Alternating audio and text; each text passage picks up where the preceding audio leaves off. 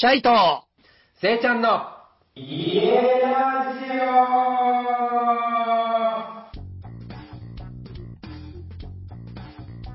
ジ皆さん、こんばんは。オナマステはい、シャイとせいちゃんの家ラジオということで今日もやっていきましょはい、よろしくお願いします。う。お願いします。いやー、今日は、うん。なんと、僕の大好きな、セカザツのパーソナリティのユッスーさんが来てくれます。ユースーが来ちゃって、俺がいたらさ、もう本当にほとんどセカダスになっちゃう雑じゃんって、そうそうそう。今日ちょっと俺頑張んないといけませんね。これ全然もうラジオの雰囲気がさ、もうただのセカダスやんってなっちゃうから大丈夫ですか？今日のラジオ。い、や、今日ね、でも、じゃあ一つ、うん先に僕から、ちょっと僕すごい個人的なことかもしれないですけど、言わせてもらっていいですか？はい。どうぞどうぞ。はいあの、まず僕がこの今回家ラジオをチャイ君とやらせてもらう流れができたのっていうのはもともとユッスーさんがチャイ君をセカザツでラジオをやろう、まあセカザツじゃなかったんだけどもともとはね、ラジオをやろうって誘ってくれたところからの家ラジオなので、うん。ユユッスーさんなしではこの家ラジオはなかったっていうことをまずこの家ラジオリスナーの方にお伝えしておこうと思ってます。すごいね、もう遡って遡って遡って。さらに、さらに遡って、僕の今こあの言いたいこととしては、この家ラジオって、あの、セカザツとか畳の目とかと違って、このたびたびプロジェクトじゃないんです。一番最初にこの二人をこう、ここまで、あの、なんていうの、プロデュースじゃないですけど、やってくれたのやすやすさんだと思ってるんで、うん。この場を借りてやすやすさん、やすやすさんにもありがとうを伝えたいと思います。なんか、ユッス呼ぶ前にすごいなんか、行々しくなってきても、呼びづらくなってきたな。で、じゃあ感謝の気持ちをとりあえず伝えて、はいで、はいあの、はい伝えたかったっていうのがあったので、ちょっとそれだけやらせてもらいたかったんですね。で、はい。ユッスーさんってまうんあ、アフリカですね、にずっと住んで長い時間過ごしてるんで、うん。今回はそのアフリカのどこの国かは、そうだうんまあ来てからお伺いしようと思うんですけれども、その辺のお話を聞けたらな今日とはじゃあ、ユッスーさんが来てアフリカの家事情を教えてくれる回と。いうことで。そうなんです。そのはい、辺を楽、しみですね、そこへところもね。うん、うん。聞いていきたいと思っておりますので、はい、ユッスーさんもじゃあ来てますか？もう来てるんですよ、アフリカから。おお じゃあぜひぜひぜひ、呼んで、はい呼んでください。呼んでいいですか？どうぞち。ょちょっと俺緊張してるけど、い呼びます。うんうんはい。ユースさん、どうぞはい、皆さん、こんにちは。こんばん、そしておはようございます。アフリカ大好きのユッスーと申します。よろしくお願いします。お待ちしておりました、ユースさん。入りにくいよなんかさ、冒頭さ、フリートークって聞いてたけど、フリーじゃなくない？すごい、すごいガチガチのトークから始まってびっくりしたよやっ。たね。いや、俺も何なの、一番何かせいちゃんは何なのかわかんないんだよ、俺も。いや、ちょっと僕、どうかしてるかもしれない、今日ね。ちょっと緊張して。る。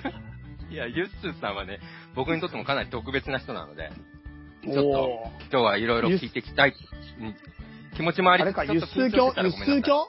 もしかして輸出いやいやいや教せいちゃん？チャイ教でも輸出教でもないです、僕は。皆さん勘違いなさらないそもそも、輸輸出、輸出教も茶教もありません。どっちでもないみたいに言ってるけど。そういう話題あったもんね、なんかね。なな あったよね。あったよね。輸出心だ、輸出心。輸出しあったね。うん今日はちょっと待って、セカザツの話はなしだよ、本当に今日は。やっちゃうと、そうです、そうもです。う、うんサイと、せいちゃんの家ラジオじゃなくなっちゃうから。もう、はいセカザツになっちゃうから、どうすればいいですか？じゃあ完全に。俺どうすればいいですか、今日は。とりあえず。今日はチャイ君はもう、あんまいいっす。僕が、あの、ユースさんに聞きたいんで。そうだ ね、今日はそっちの方がいい。絶対そそっちの方がいい。そっちの方がいい。それで、その流れでいこいいっすか？う。うん、ユースさんとせいちゃんでちょっと話進めてください。ですね。あのー、すごい、うん。家ラジオ聞かせてもらってるんで、なんか、そういう意味では、いやもう、うんあのうんー、すごい、なんか人となりもわかるし、安心して話ができる。あ、ほんとそういう、そういう関係。ほんと。俺、お互いあのお互いのラジオを聞いてるだけいや、俺めちゃめちゃ。めちゃめちゃ知ってるからね、俺。え知ってる知ってる。俺も超知ってる。もう、すごいな、この一方通行同士が。家ラジオって本当に、もともとせいちゃんのなんかすごい話がほとんどだったよね。そいや、なんか、違う。あれもチャイにやらされてるだけで、俺すごく、あの、ユスさんね、知らないかもしれないけどね。うんうん。お俺毎回は吐きそうになりながらね、録音してたんで。初期の最初、最初すげえ。最初胃が痛いとか言ってもう、もう、おえつしてて、チャイのプレッシャーがすごくて、毎日おえつしてて、しかも、これ、あの、超オフレコだけど、その時期に、にうんうん。3ヶ月ぐらい経った後ぐらいに、うんうん。うん10円ハゲてきて、俺。でっかいして。なんで。なんでやあー、ってたの？なんでオフレコなの？マジでそういうのが面白いんじゃん。そう完全にプレッシャーかけられてんじゃんと思って。なんでだよ。なんでだよ。チャイってさ、独特のさ、リズムが。そうよ。チャイ、チャイワールドを敷くじゃん。なんかもう、本当に。うんもそういやいや、家ラジオはもうだいぶせいちゃんに明け渡ってるよ、俺。嘘つけ本当いや、あの、独特なんだよ、あの絡み方が。そうそうそうそう。割り込み方が。割り込み方が結構ほんとそうなんだよね。で、それユッスーさん、ユッスーさんはかなり上手に、いなしたり、なんかこう、なんか上手にやれるんだけど、俺いちいち乗っちゃうから、乗ってた、乗ってた。話せいちゃん全部乗ってた。そう話したい、全部乗るんだよそう、そう、全部乗ってた話したいところわかんなくなっちゃうんだよ。あーめっちゃ全部乗ってんの見てたわ。ゲスト会行って、うん僕は普通、あの、パワーダウンするものだと、ちょっと思ってるんだけど、ええそんなこともないよね。このラジオ。すごいよね。その、クオリティの維持というか、だって、うん。ちょっとさ、初対面の人だったりするじゃんか。うん、うん、うん。ほとんどそうだよね。うん。だからなんかさ、その、探り探りっていうかさ、バカかよとか言えない関係。確かに確かに。それ言っちゃったらみたいなのがあって。そうそうそうそうそう。距離感わかんない気遣いながらの割に、でもやっぱさすがに濃いラジオに集まる人だな、縁する人だなって感じで、なんかそういう意味ですごいクオリティが維持されてるのすごいなと思って聞いて。えー、ユッスーさんにそれ言われたらめっちゃ嬉しいな、マジで。いやいやいやいや。ユッスーさんにね、褒めてもらえるの。ラジオ好きだからね、ユースーいいよ、ちなみに。いや、このあのね、あの、うんポッドキャスト内ではもう俺ユッスーさんって呼ばせてもらうから。あ、そうなんだ。あ、それはなんでかっていうと、あの、ポッドキャストは先輩だから。なんなの えな、な、なな、な、それ以外は自分の方が先輩みたいな、そ う出してるけど、そんなこともないよ、多分。せいちゃんと同い年ぐらいじゃなかったっけ、僕。せいちゃん2個上だっけ ?1 個、あ、1個上だね。じゃあ俺のは上なんじゃない？ってことは、下手すりゃ。1900、何年？何年？80、80。俺は79年世代の80生まれ。意味がわかんない？意味がわかんないあ、あ早生まれってこと？そういうことそういうこと。そんなの同い年じゃん。そうよ。なるほどね。なるほどね。ううんん。いや、でもどっちみちもう同世代だとは思ってるけどそうそうそう。あの、せいちゃんさんって言うよ、俺も。いや、やめてやめて。それは、それはもう、あの、俺が一番嫌いなやつだから、それ。くな、なんだっけ、さかなクンさん？深田くんさん？さかなクン。ギョギョギョって。言って、もうずっと変な絡みになっちゃうよ、俺。それは絶対言わないでおこう。だとしたら。だとしたらね。だとしたら。自分の首絞めるだけだからね。リサの回も面白かったな。あ、もう聞いて。くれたのあ、み聞いた聞いた聞いた。すっげえな。リサが、リサあんな面白い感じいや、めっちゃ面白かったよ。しかもでもあれも撮り直してんだよ。撮り直した、撮り直したからね。3回ぐらいやってんだよ。細かいこと言えば。リサいいトークするなと思って。あ、俺もちゃんとオチとかもあるし、ツッコミとか、結構、チャイに対するツッコミとか、的確だと思ったよね。すごい。なんか、最初のでも1回目ひどかったよね、リサに。いや、もう、いやチャイ知ってるじゃんとか言って、いや、俺は知ってるも知らねえから聞いてんの。うん。リラックスしすぎなの、マジで。そうそう、びっくりしたよ。うん。なんか、友達とかしちゃって。うん、びっくりしたの、最初のラジオびっく。りした。いやあれは面白かったね。いや、こじゃあ、えっと、じゃあ、言葉いらないんだなっていうのが面白かった。結論ね。結論。ラジオなの説。明が多いみたいな。チャイのやつが。チャイ？ヒュゲ。俺が言ったらヒュゲにならない。やばいだから奥さんが言ったら主言になるなっていうのもすごいよくわかるし、うん。なんかリサ的確だな面白いな、この人と。すごいやもうすごい。本当に。面白かったよ。二人が紅茶の話とか知ってるところとか、ちょっと面白かったけ紅茶の話。ど。なんか、ハーブティーねハーブティー、ハーブティー。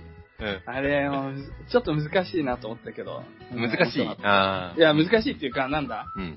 多分、せいちゃんの方がずっとそう、ハーブティーとかって関心持ってきた人だけど、うんチャイって急激に飲み込むじゃんか。その。知識を蓄えて、しかも自分流みたいなのまで出してくるから、うんなんかすごい、なんていうのかな。どっちが詳しいのかわかんなくなる。そうなるよね。聞いてね。う ん俺もあの時はちょっと立ち位置が分かんなくなっちゃった自分て。。そうそう、若干、そうそうそう、立ち位置というどっちに行ったらいいんだろうみたいな。そうそうそう。聞く側と、なんか教える側みたいなね。そうそうそうなるよね、ああいうの。全然別タイプの詳しさだから。うんうん。じゃあ、えっと、い家ラジオしか聞いたことないっていうリスナーの方がいるので、ゆっすさんちょっとだけ、あのー、まあ、自己紹介みたいのしていただいていいですか？はい。あの、世界遺産と雑学の旅という、ポッドキャストの番組を、チャイ君と、あの、結構5年ぐらいやってるのかな？そのぐらいやってるんですけれども、僕自身は仕事としては、あの、国際協力に、の仕事をしておりまして、その関係で、まあ、今世界で、貧困がどうしても解決していないのは唯一、まあ、特にアフリカになるので、アフリカに行く機会が、まあ、行って働くっていう機会が、あの、まあ、直近でもあって、今、日本にちょうど帰ってきたところなんですけれども、そういう感じで、この繰り返しで、また、多分来年ぐらいにはもう一度、またアフリカに赴任してみたいな、そういうような形で、えー、生活をしておりまして、趣味ラジオです。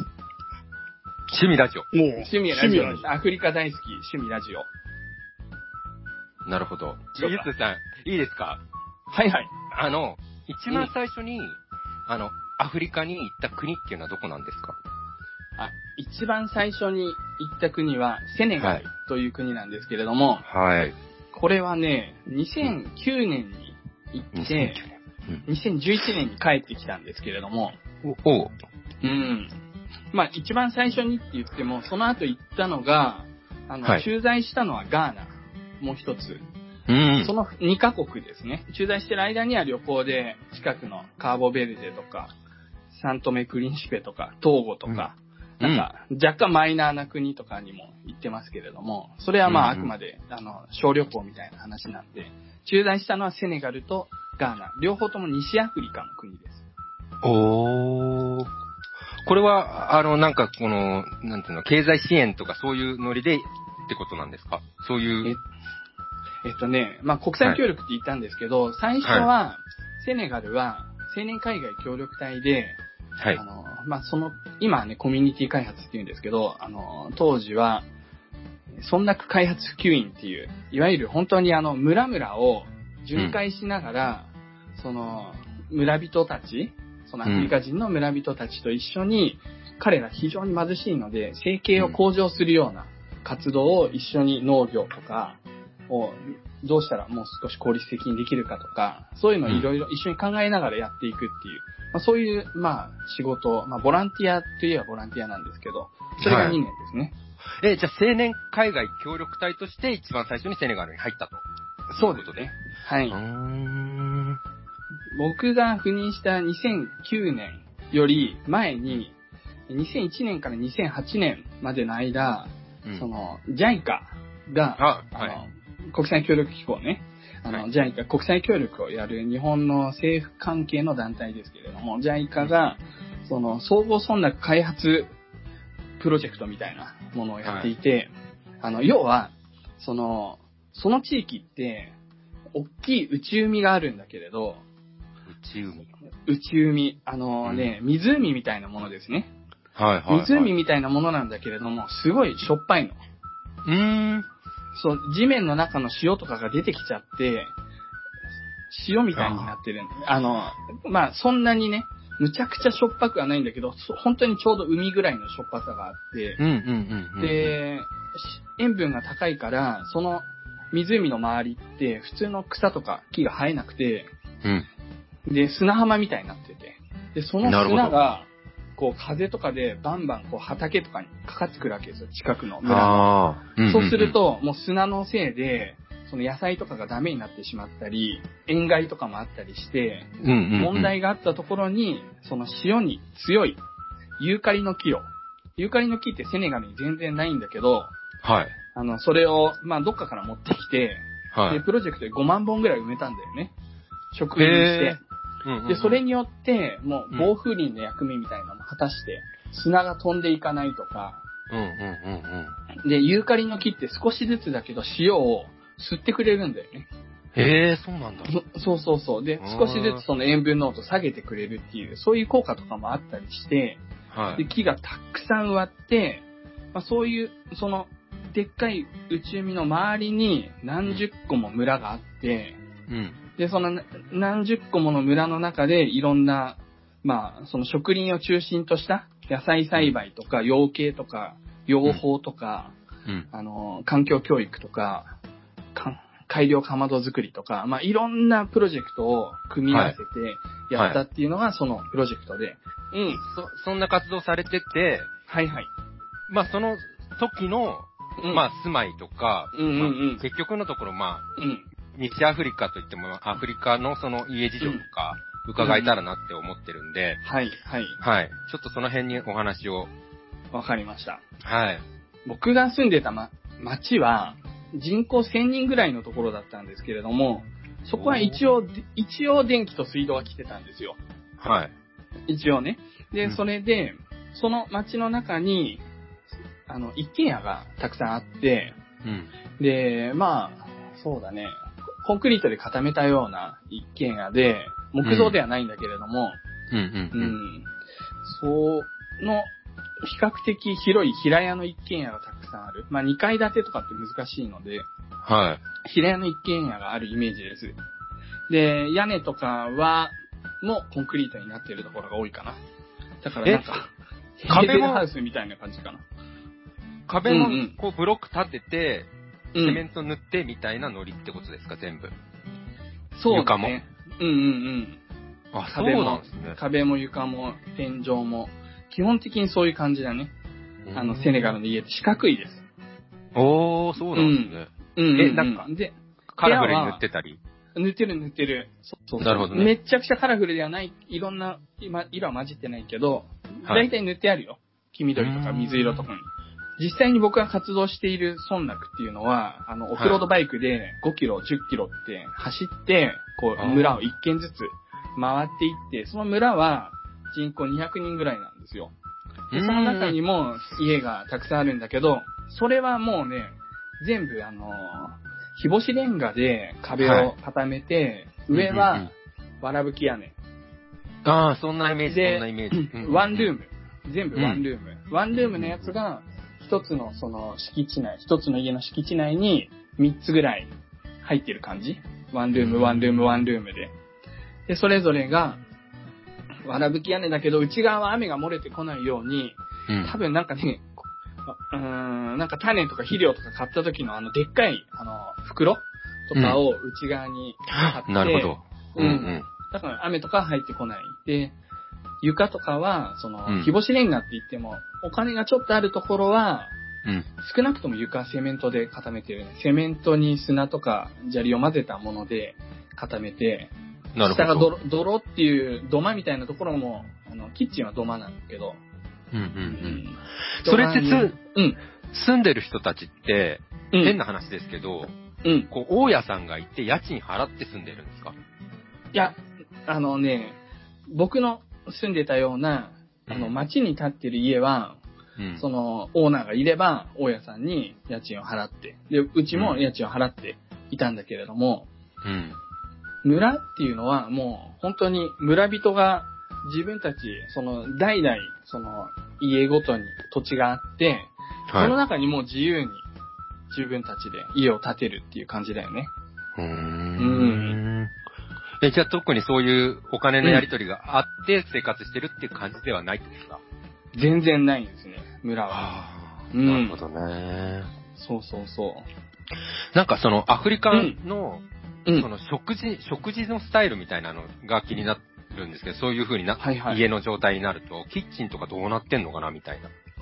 あ、キッチンはね、一番多いのは、あの、三つ石コンロって言って、石を三角形に三つ置いて、で、その、の上に鍋をゴンと、でっかい、あの、ススパゲティを茹でるような大きさの鍋。うん。で、あの、持ち手も全部鉄でできてるやつね。そういうでっかい鍋に、もしくはあの、中華鍋のでっかいやつみたいな、その三石コンロの三角形の各辺から、こう、焚き木を突っ込んで、火がブワーっとこう、燃えてる感じね。その鍋の周りを。うん。外でってこと？あのーそれ家の中でもやるし、外でもやるし、ああ。うん。まあ、要は家の中だと雨が降っても調理ができるし、うんうんうん。天気がいい日はもうそのまま外で料理をする。だけ煙たいからね。なるほど。そうそう。それ一般的？一般的。村では一般的。そその三石コンロが。え、ってことは当然のように冷蔵庫なんてない？冷蔵庫は村にあって1個というか、なんか電気が来てる村であれば、はい。1個か2個とかあるかなぐらい。その冷蔵庫って言っても、あの、はい各家庭にあるあの、縦長のやつじゃなくて、アイス入ってる。上げて、アイス入ってる。アイス入ってるやつ、アイス入ってる、アイス入ってるやつみたいなイメージあるね。うん。うんうんうん。ああいうのが1個あるぐらいだよね。基本的にはじゃあ電気もそこに行って、みんな、こ電気はね、村はね、ほとんど電気ないですね。日が暮れたらもう、あの、懐中電灯。う、あそうなんですね。うん。だからもう真っ暗の中で、みんなでそのベンチみたいに座って、月明かりで、こう、あの、ずーっと結構夜9時、10時まで喋ってんだよね、あの人たち。あの、セネガルは特にワフタンとか言って、あの、そういう、ワフタン。ワフタンって言うんだけど、そのワフっていうのは話すって意味なんだけど、はい。みんなで話すことをワフタンって言って、それがすごい好きで、だから日が暮れてもずーっと喋ってんの。庭先でみんなで。それがすごい。楽しい。太鼓叩いてこうみんなで踊ったりとかそういうんじゃなくて、ただ、こう、太鼓とかは、あの、うん。夜は、そういうちょっとリラックスの時間なんで、あんまりやらないけれど、うん。もう昼とか、まあ、あの、あらゆるイベント、その子供が生まれるとか、すっごい、めちゃくちゃしょっちゅう子供生まれるんだけど、子供が生まれるとか、うん。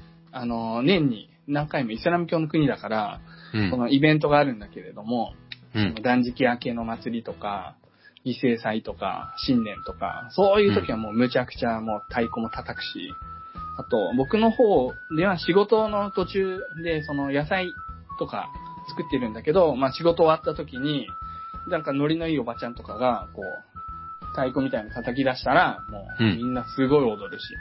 え日本人はー、超踊るんだよ。世界一そうなんだ踊るって言われてる。うん。えー、そうなんだ。そうそうそうそう。じゃあ、ユッスーさん名前付けられた時みんな踊ったね、じゃあね。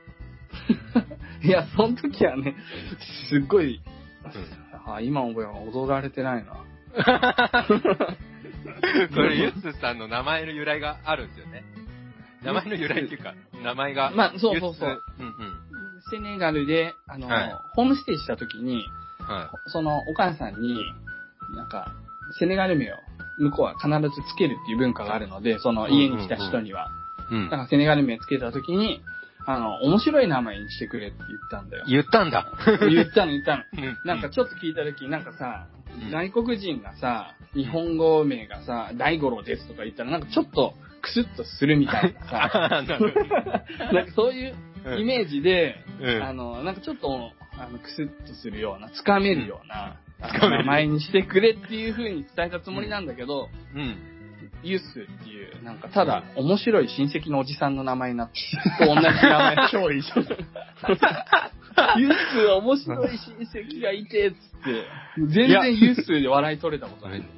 そうなんだ。俺でも、あの、自己紹介ほら、あの、うんユッスンドゥールってミュージシャンいるじゃないですか。うんうんうんうんあの人を知ってたから、うん。うんうんうん。なんか、ユッスって、そんなにこう、なんつう、違和感あ、なかったの、全然。全然ありだなって感じだった。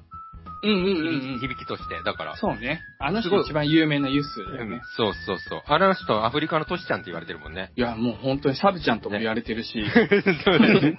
サブちゃんでありトシちゃんだよね。そうそうそう。ね。ほんとほんと。めちゃくちゃ貫禄あるし、あの人政治的な発言力もあるし、ああ、そうなんですね。うん。テレビ局とか持ってて、ものすごいですよ。テレビ局持ってんの？うん、テレビ局持ってる。へえ。そう、セネガル出身のミュージシャンは、あとエーコンってうんうんいるんだけれども、はいエーコンはセネガル出身で、で、アメリカですごい売れてるから、セネガル人の誇りなんだけど、うんセネガルに一度も帰ってこないんだよ。全く、その、なんていうのかな、故郷を大事にしてない。だから、そこで、なんか、ね、ユッスさん。複雑な思いがストップ、ストップ。ストップ、ストッセネガル人が、えーあいつは帰ってこねえんだよな。まあいいや。はい。プ。いいですよ。エイコンすごいいいですよ。ね、いいよね。うん。うん。かっこいい。意味はめちゃくちゃかっこいい。うん。うん聞いてください。はい。で、なんだっけ？なんだったっけ？えっと、家の話全然始まってない、いや、面白いんだもん。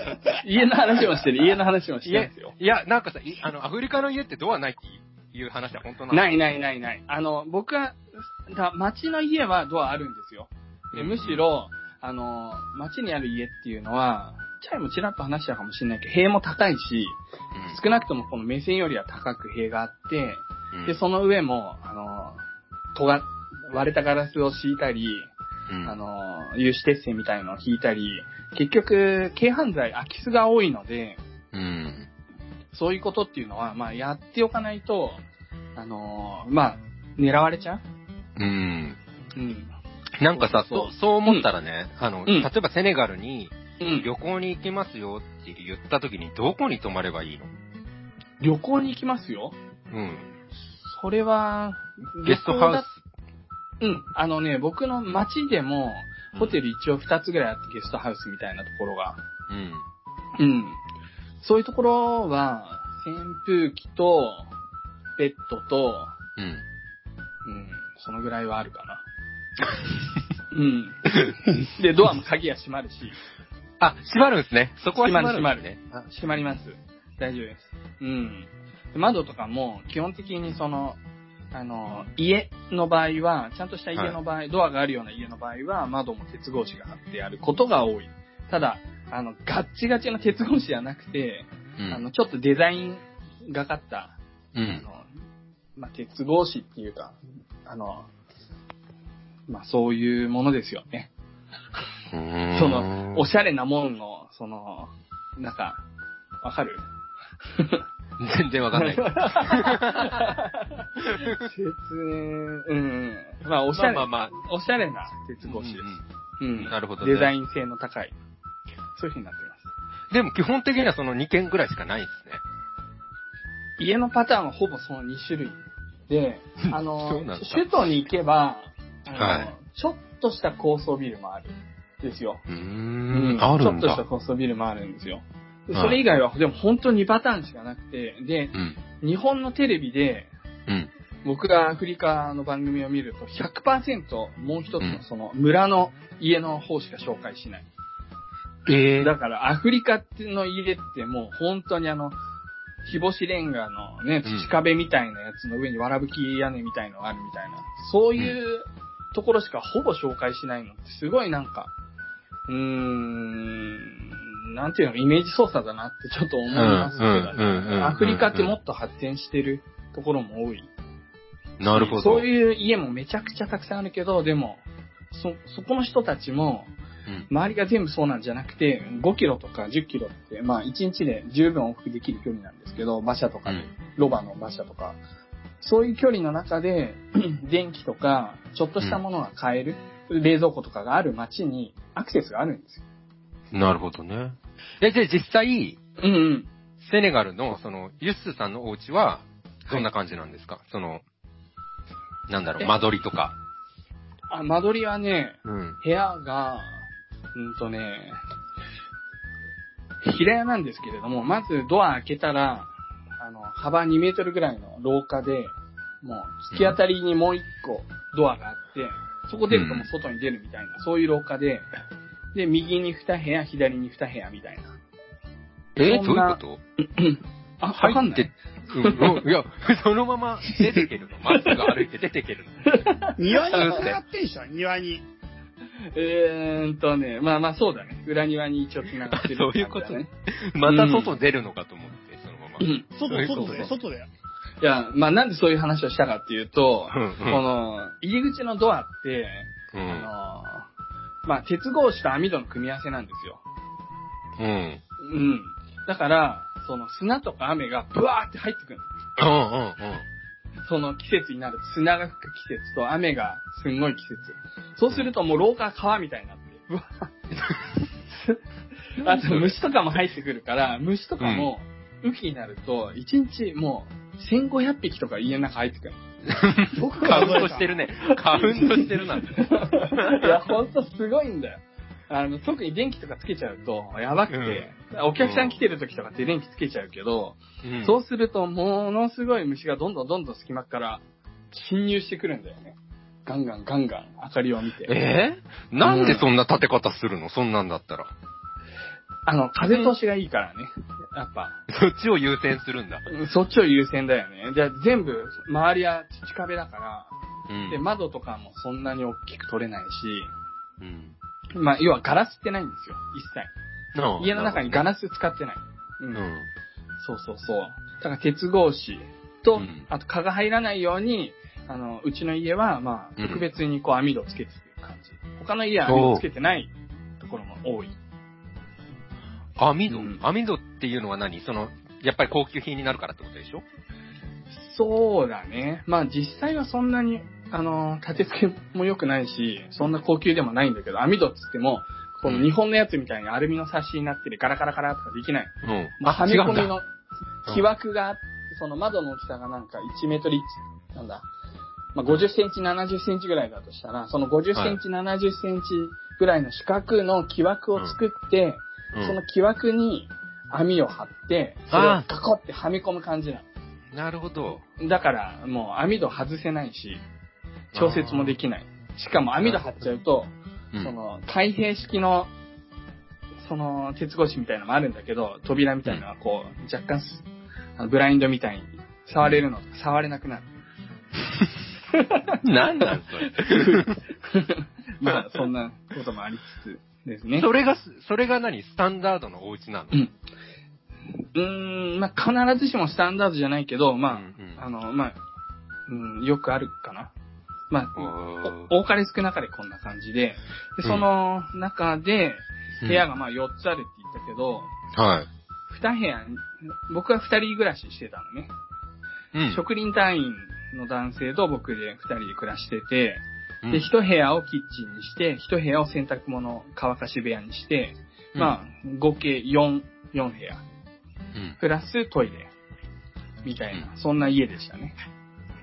右左に分かれてて4部屋あるのね。うんうんううん。んでもうちま、マシな方で、うん。本当に協力隊の中では、その、家の中にトイレがないとか、あ、シャワーがないとか、うんまあ、そもそもシャワーなんてないうん。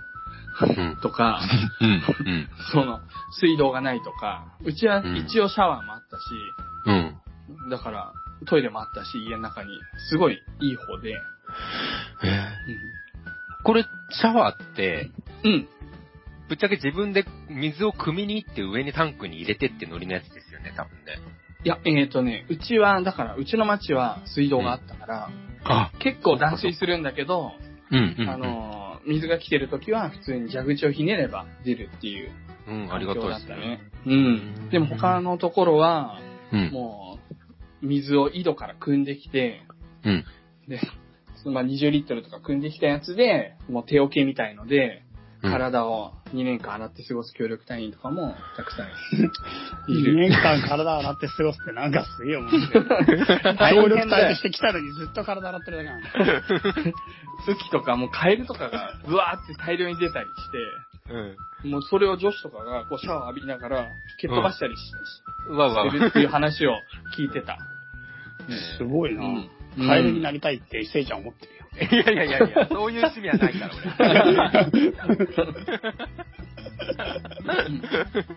そしたらうんさ、なんかさ、こう、なんていうの？日本とここだいぶ違うな、みたいな考え方、こういう考え方あるんだとかさ、なんかう、そういうようなことって結構、なんか感覚違いそうじゃないですか、結構みんな。感覚は普通に考えたら超違うんだけど、僕はでも、それ、意外と、はい。すごい心が通じるなっていうのが、むしろ驚き、むしろ、本当に日本でも感じたことないぐらいアットホームな、うん。あの、コミュニティがすごい生き生きている環境。はいはい僕特に東京で育ったんで、うん。あの、まあ、隣の人とも別にね、すごい親しく話したりしない環境、団地とかだからね。う。うんうんんうん。そう。まあ、隣の団地とかな誰が住んでるのか、みたいな、そういうのとは全く違う世界だから、うん。で、話をしても、あの、こっちがすごいハイテクの世界から来たってことを、ガンガン出さなければ、うん。普通に話が、そういうどうでもいいところを抜かして、人とに、一人間として喋る分には、別に何の違和感もないっていうのがあったのと、ただ子供に異常に厳しいなっていうのだけはびっくりした。おー。うん。ええー、意外、意外、意外、そうなんですね。日本は超過保護だと思うけど、うん。もう何でもあこそういう。子供が朝から掃除するし、うんうん。子供が、あの、大人のためにこう水を持ってくるとか、うん、子供がこう、ちょっと荷物を持つ、あの、手つ、持つのを手伝うとかっていうのは当たり前で、うん。それを嫌がる子もいないし、うん。うん、なんか、でわがままとか言った日にはもう、百叩きみたいな感じで、そんな感じ？まあちょっと大げさだけど、まあ本当に、わがままとか言うとすごい損って感じ。傍から見てて。だから、うーん、ああいうの見てると、ちょっと、僕はあの、それはね、うん。抑えて抑えてって落ち着けるんだけど、あんまり。うん。うん。でも、そうは言っても、それで結構しっかりと、うん。こう育つし、あの、うん。上の兄弟が下の兄弟の面倒を見るとかいうのもうん、すごく当たり前のようにやるし、まあ結果的にその仕事手伝いすぎて学校に行けないとかになると、それはもうまた別のも次元の問題だけど、うん。あれがあの機能してる家庭の中で、分には、まあいいのかもしれないなと思ったけど、まあそこの違いは大きいなと思いましたね。うーん。ちなみにあの、僕あの、うん。一回村に、実はね、泊まりに行ったことあるんですよ。村に？結構せ活動も慣れてきた頃に、はい。村に泊まり込もうと。うん。これは多分ね、うんあの、推奨はされてないんですね。協力隊の方で。う。うんん。ただ、まあ、すごい活動も慣れてきたし、相手もよく知ってるし、別に何か高級なものを持っていくわけでもないから、まあちょっと止めてもらおうと。一つの経験として。うん。で、行って、夜行ったら、うんやっぱ、日が暮れると真っ暗なんだよね、村って。はい僕の住んでる町は一応ところどころ街灯とかもあったけど、真っ暗。うんいや、真っ暗になると、すんげえ動物とか泣き出すやつとかもいて、犬とか、はい。ポはーンとか、で、真っ暗の中で、あの、夜ご飯を食べたんだけど、い。うん。夜ご飯のパンが、カビ生えてて、よ。食った時に、あ、変な味だなと思って、うん。こう、懐中電灯で照らした、もう緑色みたいな感じで、うん。あ、でもこんなのみんな食ってんのかと思って、こんなパンを。しばらく我慢して食ってたんだけど、うん。やっぱり無理だって思って見したら、向こうびっくりしてて。なんでカビが生えたパン食ってんのなんでこんなパンが混じってんだみたいな感じで、大慌てで普通のパンくれて、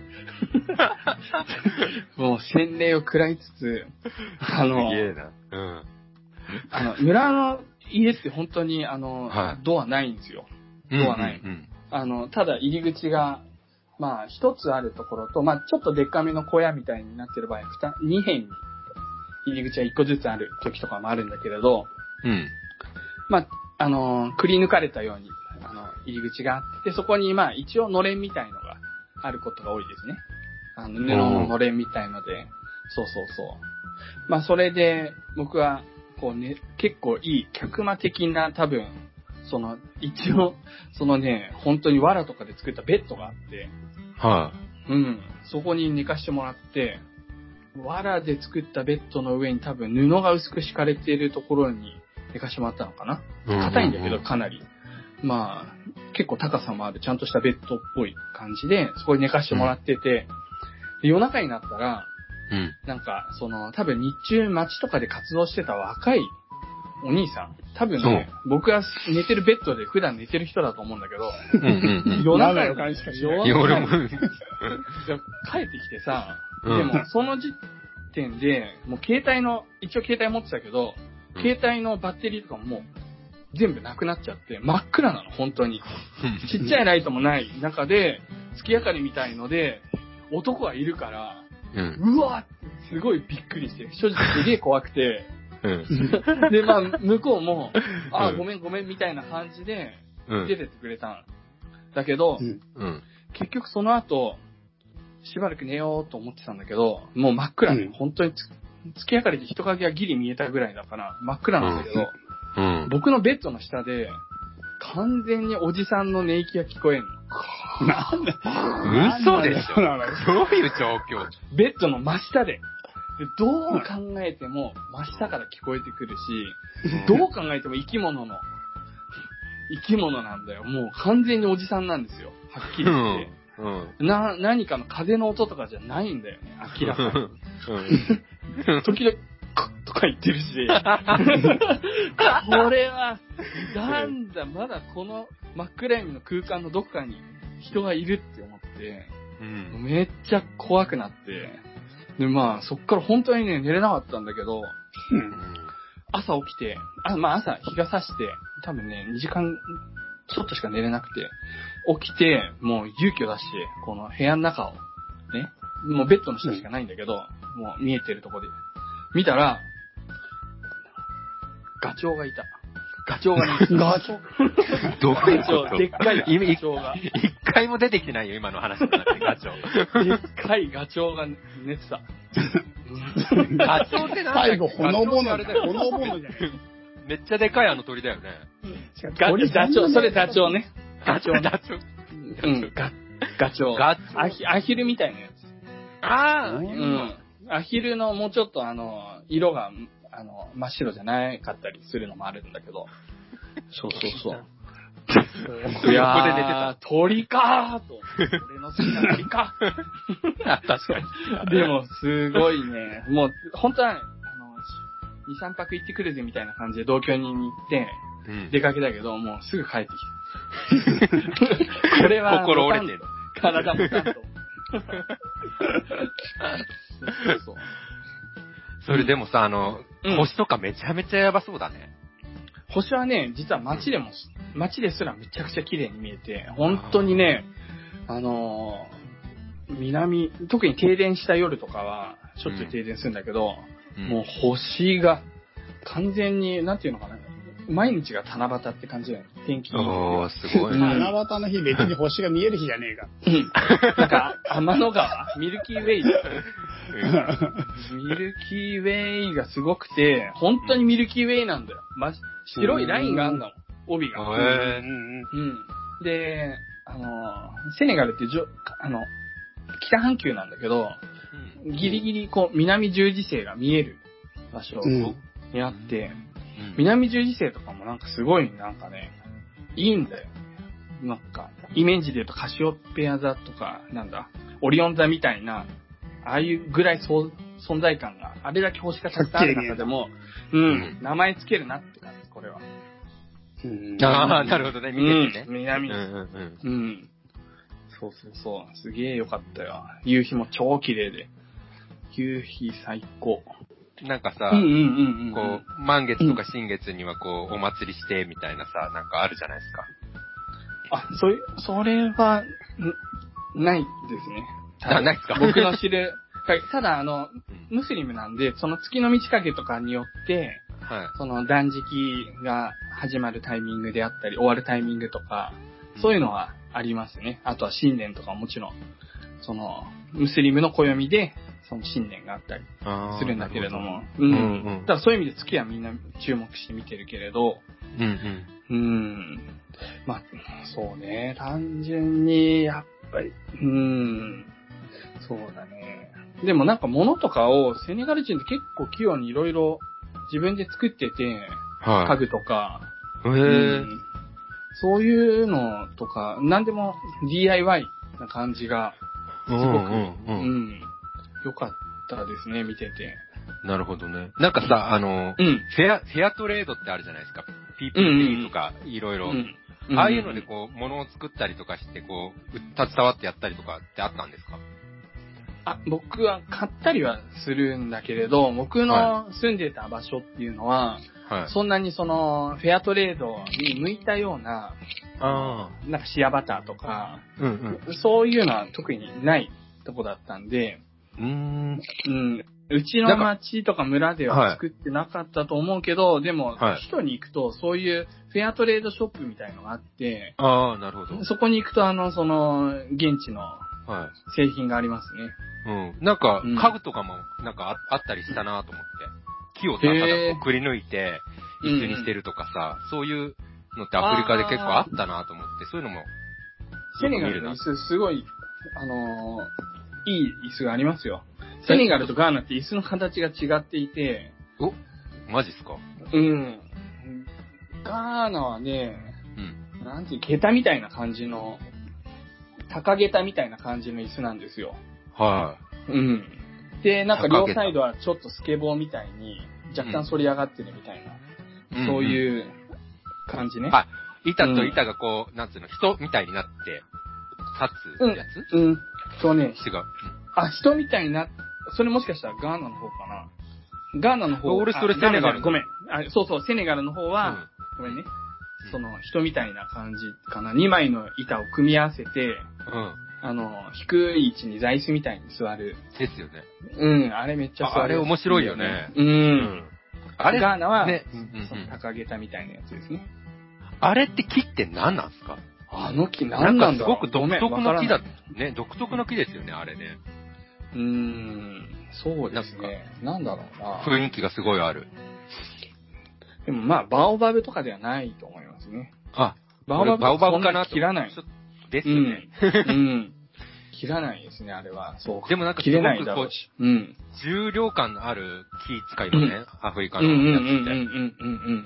確かに。ああいう家具結構かっこいいんですよね。にアフリカの家具。確かにね。え、で、ガーナはどうなるんですか、椅子の形？え、ガーナ、だからさっき言ったみたいに高下駄みたいな感じで、高下駄って聞いてきてないのかもしれな聞いいけど。い。てきてない。う。うんん。なんていうのかな。まあ、難しいな。難しいよね。椅子の表現するのって難しいですよね。そうですね。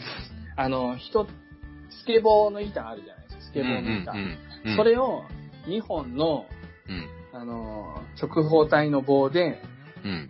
支えてる感じ。全然わかんないです。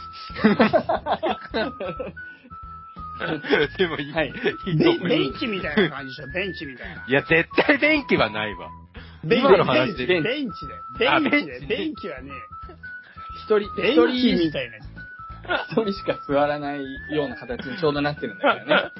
う んそうそうそう。んまあいやでもさうんガーナとセネガルで椅子の形が違うってちょっとなんかありそうだよね。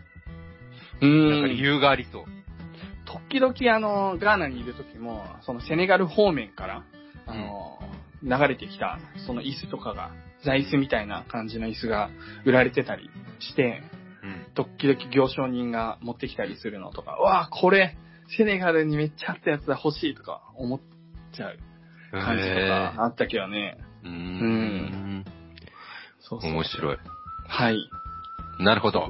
うん。え、ちょっとそのアフリカの家具の話も聞けて面白かったな。うん。家具みんな作ってるよ。すっごいそっくりに作る。あの、西洋のやつとかも。えー、そうなんだ。か家具職人が。うん。見よう見真似だと思うんだけど、もともとは。うーうん。すっごい綺麗に作りますね。ただ、あの、、その人たちに家具を発注すると、うん。安くいいものを作ってくれるんだけど、うん。もう納品が全く3ヶ月後なのか半年後なのか1年後なのか全然読めない。なるほど。うん。結構それはどこの国もなんかそんな感じですよね。守るの逆に日本ぐらいなんじゃないですか。もはや。ああ、そうなのかもしんないね。ねいや、はいなんか、すごい面白かったっす。アフリカの話がこんなに聞けるとは。うんどうですか、チャイ君？はい。アフリカ経験のある チャイ君。アフリカのお面集めてなかったっけ、チャイま あまあ、アフリカ経験っていうか、ユッスーがアフリカに行ってるタイミングで、とか、アフリカに行くタイミングで、セネガルもガーナも行ったことがあるだけだから。そうそう、来てくれたんだよね。超すげえ友情だよね。ありがとう。いやいやいや、こちらこそだよ。もう、友情っていうか、もう、ユッスーがね、いるところに連れてってもらった感じだよ、こっちとしても。でもね、実際連れてってもらったとは言いつつ、うんがセネガルとかはユッスー3日目でもう熱出て、あと俺フリータイムをしたよ超やばかったからな、あの時。あ、よ行きの飛行機、行きの飛行気でさ、俺もうさ、セネガルの現地のことも喋れるし、フランス語も英語もいけるから、チャイ何にも心配いらないから、みたいな。俺、アフリカ初めてで大丈夫かなみたいなさ、超不安だけど、で、ユッスが全然問題ない、何にも問題ない、俺のホームだから、みたいな感じで。で、アフリカ一緒に行って、うんで着いたらユッスちょっと体調悪くなってきて、2日目ぐらいでマジで熱出て、マラリアかもしれないとか言って、いきなりそんなレベルだ。行っちゃって。うん。じゃあ、病院に行って。マラリアの薬実際飲んだ。ええ何があったんだ。そっ公から共炎っていう、なんかの、喉にカビが生える病気で。カビだよね。さっきのパンじゃないの？喉さっきのパンが。原因じゃない。いや、ちょちょっとタイミングが違うけどね。時時系列的には。うんでも、やばかった。面白いあれやばかったよね。超やばかったよ。いや、俺に任しとけっていう人がこけるのめっちゃ面白いよね。そっからもう俺ほんと、ユッスーの知り合いというかもう厳密には知り合いじゃないぐらいの、もうレベルのなんか、協力隊の人たちに助けてもらいながらなんとか過ごしたぐらい。えー友達と、そう。でも、チャイかなり楽しそうにしてたよな。なんかシャツ作ったりもしてたし。めっちゃいいシャツ作ってたじゃんそれは、それはガーナだな。あ、もうややこしい。いや、今回だから、あの、セネガルの話、ユッスーさんから結構聞かせて、はい聞。かせていただきましたけれども、そろそろお時間になってきたので、また、なんか機会あったら、この、ガーナの話とか、また違う話をそうね。してくれるかな。ガーナも、うんガーナはセネガルよりもなんなら長く暮らしたりしたので、はい。そういう意味では、うん。まあ共通点も多いから、あれですけど、また何か、あの、機会があれば、ガーナの話とか、ああと、ぜひぜガーナのね、住宅事情、ひ。うん。今、アフリカ全体に言えることかもしれないけど、はい。まあ、そういう話とかもあるので、わあ、また別の機会あればしましょう。惜しいですね。今回はじゃあセネガル結構中心でお話聞きましたけれども、またよろしくお願いします。若干ありつつ。うん。うんうん、はいありがとう、ユッスー。また来てね、じゃあね。はい。待ってますはいありがとうございますはいというわけで、せいちゃん、はい。ユッスーさんの回でしたが、いやー、今め回ちょっとちゃめちゃ。僕はもう全然聞き役に回る形で、ね、ユッスーさんとせいちゃんと二人で回してもらいましたけど、どうでしたか？いや、僕が結構自分が興味あることはめちゃめちゃ聞いちゃったけど、家ラジオだったのかどうかはよくわかんなかったですけど、まあでも、いなんか面白かったです。椅子の話も聞けて。椅子の話聞けてよかったね。うんそうそうそう。なんだ、フェアトレードとかの家具とかさ、まあ扱ってたことがあったから、僕過去にね。うんうんうん。そうそうそう。それで、あその辺も繋がるんだなとか、さらにこの、JICA、JICA とかね、青年海外協力隊うん。のお話とかも聞けたん。で、すごい良かったと思います。そうだね。なん。か前友に聞いたの初めてかもしれないね。そう考えたらね、ラジオで。うん。うん。うん。やっぱ、やっぱりそういう話はね、なかなか聞けないもん。ね。そうだね。オフ、オフ会っていうか、普通の時はすごい聞くけど、ラジオとかでもね、そういう意味ではよか良い機会だったかもしれません。本当ですよ。いや、ありがとうございます。いい機会を。いやいや、よかったです、よかったです。うん。じゃあ最後、せいちゃん、メールアドレス紹介して終わりにしましょう。はい。チャイセイイエラジオ at gmail.com こちらまで、えー、ゆっつーさんの回ですね、お便りよろしくお願いします。はい、お願いします。というわけで、今回は特別ゲスト、ゆっすーさんの回でした。はい。はいでは、皆さん、またお元気でメールお待ちします。さようなら。ごきげんよう。